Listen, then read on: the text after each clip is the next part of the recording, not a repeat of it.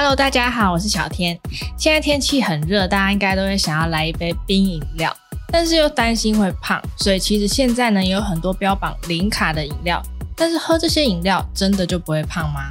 这一集我们邀请到的是减重医师肖杰健医师来接受我们的访问。医师好。嗨，大家好，我是减重医师肖杰健。想要瘦身一定要听这一集哦，医师带你一一破解这些零卡饮料到底有哪些陷阱。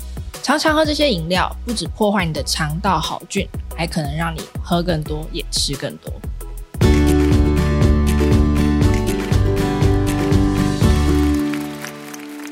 一是，零卡饮料它代表是真的零热量吗？呃，可能是代糖做成的。这些、嗯、这代糖到底是什么东西？所谓代糖，它就是可以刺激舌头上面的味蕾，来去产生甜味。但是它真的没有热量，所以就是可以取代糖。哦、了解。但是代糖它还可以分成人工的啊，还有天然的。嗯。那所谓人工的代糖，它是从实验室里面做出来的。像我们常常喝的那个可乐，嗯、就零卡可乐，它里面用的呢就是阿斯巴甜，它就是属于第一代的代糖。嗯。那一般食品添加物里面也会很常见到一种叫做蔗糖素。的一种代糖，它也是代糖哦，嗯、所以不要看到蔗糖素，那我就以为它是蔗糖。对，因为蔗糖都以为它是天然的东西，因为它也是一种代糖。对，那蔗糖素是代糖，那蔗糖呢？哎，它其实就是果糖跟蔗糖这一类的真正的糖。哦，了解。那以上都是人工的嘛？对对对。那有没有天然的代糖？那其实也有天然的代糖，那包括说像是甜菊糖啊、赤藻糖醇啊，还有木糖醇啊，其实。总共有十几种、二十几种以上的代糖，嗯，那它常常也都会加在一些食品里面来，像是木糖醇啊，它吃下去就会有一种凉凉的感觉，哦，所以像这种代糖，对对对，它就特别适合加在那个口香糖，嗯嗯嗯，那这些天然的代糖，它也是各自有各自的风味。所以也是要看你是哪一种食品，然后去添加这些代糖。了解，所以我们可以知道说，嗯，其实代糖也有分啦，有人工的，然后其实也有天然的，对不对？没错。那意思这些天然的代糖，它有比人工的代糖好吗？它们分别有什么好处跟坏处啊？跟天然的糖比起来，那这些代糖呢，虽然没有热量，可是吼，它会让你吃下更多东西。哦。哎，为什么会这样子呢？对啊。因为我们吃了真正的糖之后。那这些糖分子就会刺激到我们大脑的下视丘，嗯，所以你就会得到一种满足的感觉。可是如果你吃了代糖，虽然你觉得有甜味，可是事实上并没有这些糖分子来去刺激我们的下视丘，嗯，所以你的下视丘就一直得不到满足，它就一直发出讯号。一直要你去吃东西，哦、一直到我们吃下真正的糖为止。所以说，这个代糖反而会增加你的食欲，对不对？代糖，嗯，会增加我们的食欲，它会让你更想要去吃更多的东西。了解。那其实我这边还有读到一个资料，就是代糖它可能跟你肠道的发炎也有关系。没错啊，有一些研究指出呢，就是人工的代糖，它会导致一些比较不好的肠道菌增加。嗯，那这可能会和一些发炎性的大肠炎或是克隆氏症有关系。嗯，不过这些研究它只是仅限于动物实验，它并没有一个研究能能够来证实在人体里面也是这样子的。了解。那如果我们换成天然的代糖，它就比较好。代糖就不一样了。嗯，像赤藻糖醇或者甜菊糖，就有一些研究指出。它可以在肠道里面增加好的肠道菌，然后也能够帮助这个纤维的消化吸收。嗯，那纤维被消化吸收之后，它会合成一种短链脂肪酸。那这个短链脂肪酸，它可以改善我们的免疫反应，它有抗发炎的特性。如果你真的要吃甜的东西的话，我还是会建议你使用天然的代糖，会比人工的代糖或是果糖还要来得比较好。哦，了解。嗯。如果喜欢我们这一集的早安健康 Podcast，记得订阅我们，然后留下你的五星好评。还有其他想听的内容，也可以留言告诉我们哟。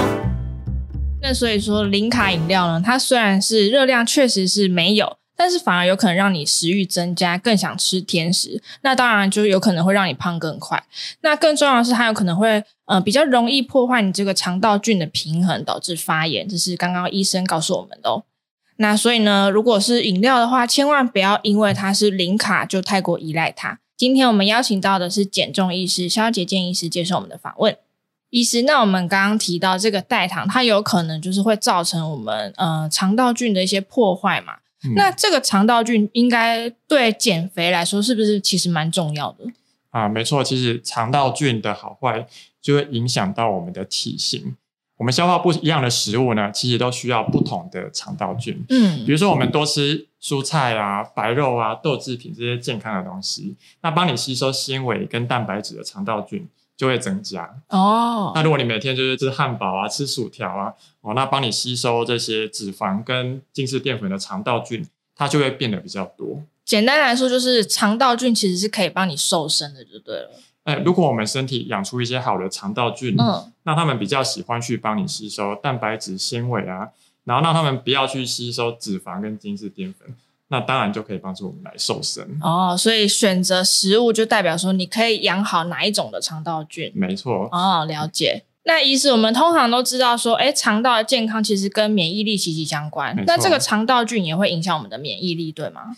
那其实好的肠道菌除了帮助我们瘦身，也会让我们免疫力比较好。嗯，我们可以来举两个例子。那第一个就是叫做阿克曼氏菌的这个肠道菌，它在瘦子的肠道里面普遍存在。那这个肠道菌呢，那其实它是非常有名的，它可以维持肠道的黏液层的完整。那这是什么意思呢？哦、对啊，黏液层是什么？我第一次。就我们肠道里面有很多黏液层，它就有点像是房间里面的墙壁。嗯。它的墙壁如果漏水，那外面的一些东西啊，脏东西，它就会跑进来渗进来。哦，等于一个防堵的东西。没错，那因为肠子里面它是有很多好的跟不好的细菌。嗯。那如果黏液层不完整，这些不好的细菌它就会穿过肠道跑到血液里，那就会造成很严重的后果。嗯、你可能就会慢性发炎啊、倦怠啊，或是皮肤长疹子，就会产生这些免疫力差的症状。哦那这个阿克曼氏菌，它就能够维持肠道的这个黏液层的完整。嗯嗯。其实阿克曼这三个字就是黏液的意思。哦，原来在在拉拉丁文里面。嗯。那第二个就是双歧杆菌，就我们应该一般在选购益生菌会很常看到这个细菌嘛。那这是一个很好的肠道菌，它有两个功能。那第一个是它能够帮助消化纤维，然后制造短链脂肪酸。那这短链脂肪酸呢，它就能够帮助我们瘦身，因为它可以制造瘦素，然后增加我们的饱足感，让我们的体重比较能够减轻。嗯、那第二个，它可以作用在一个免疫的受体上，叫做 GPR 四三。那总之，它可以稳定我们的免疫系统啊，比较不会让我们产生一些免疫方面的问题。了解。所以像这样子的肠道菌，它是呃，第一个就是让你比较容易瘦，然后第二个就是让你的免疫力是维持良好的。那这边就要请教一下医师了，我们到底要怎么样可以改善我们的肠道健康，来帮助养好这一些呃，让我们易瘦啊、抗发炎的这些肠道好菌啊？要如果是豢养这些好的肠道菌，对不对？但很多人会为了肠道健康，他就每天吃益生菌。可是如果你没有去注意改善你的饮食，你光补充益生菌，它也不想留在你的肠道里。哦，你可以想想看，就是你把一群很爱干净的日本人。那你把它搬到就是东南亚的丛林里，人家会想留下来吗？哦、嗯，对，就是一样的意思。因为他们不喜欢那个环境，可能会搬走。对，他没有住在，没有办法住在那样的环境里面，嗯嗯、所以我们要提供适当的环境。那其实你只要吃的健康，自然而然这些细菌它就会跑出来，那坏的细菌它就会渐渐的变得比较少。了解。那医师可不可以提供我们几个建议？什么叫做吃的健康一点？嗯，我可以啊、呃，建议大家可以多摄取四种，就是肠道特别喜欢的食物。那第一个呢，就是膳食纤维，尤其是芦笋啊、香菇，这里面的膳食纤维都是肠道菌的大餐。那第二个呢，就是抗性淀粉，尤其像是比较生的香蕉，或是马铃薯沙拉，或是地瓜、冷饭、豆类，都含有不少的抗性淀粉。可是这个抗性淀粉跟一般的淀粉是不一样的。我们可以把它看成是。啊，比较生的这些淀粉，oh. 那某一类的抗性淀粉，它是已经煮熟，然后冷却之后，嗯，它的抗性淀粉就会变得比较多。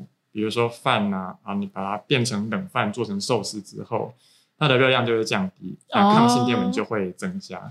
所以，一般我们呃，如果想减肥，都会控制那个淀粉的量，但如果是抗性淀粉，反而是不错的，就是了。啊，没错，其实你在减重的时候呢，你就可以考虑不要吃马铃薯，你就吃冷的马铃薯沙拉哦，或是你就吃冷饭。听起来、嗯、听起来有点悲惨，但是肠一其实肠道益生菌啊什么的、呃、也是喜欢这一些食物。了解，对对，那还有其他食物也也可以建议的吗？肠道菌也特别喜欢 omega three 的油脂，例如像是深海鱼啊、鲑鱼、尾鱼、鱼、鯖鱼。那石墨鱼不是哦，哦，石墨鱼不是，潜水鱼不算。对，那坚果洛梨也含有这些蛮好的油脂。嗯，那另外一种比较特别的就是一个叫做菊苣纤维的一个东西，它是一种可溶性的纤维，它是益生菌非常喜欢的一种食物。嗯，像是雪莲果、朝鲜菊、韭菜、洋葱都有不少，就是这个菊苣纤维。哦，这个菊苣纤维不是普通的纤维。它是一种比较特别的纤维质，嗯，也但也是可以帮助养好这个肠道好菌的，没错。了解，所以其实嗯，不管吃淀粉啦，还是喝饮料，其实都是人之常情啊。但是其实只要跟着医师教大家的，就是控制好热量的摄取，那偶尔疗愈一下自己也都是很 OK 的。希望大家在减肥之路上都可以成功哦。那今天呢，我们就谢谢医师来接受我们的访问，谢谢医师，哎，谢谢大家。那节目我们就下次再见喽，拜拜。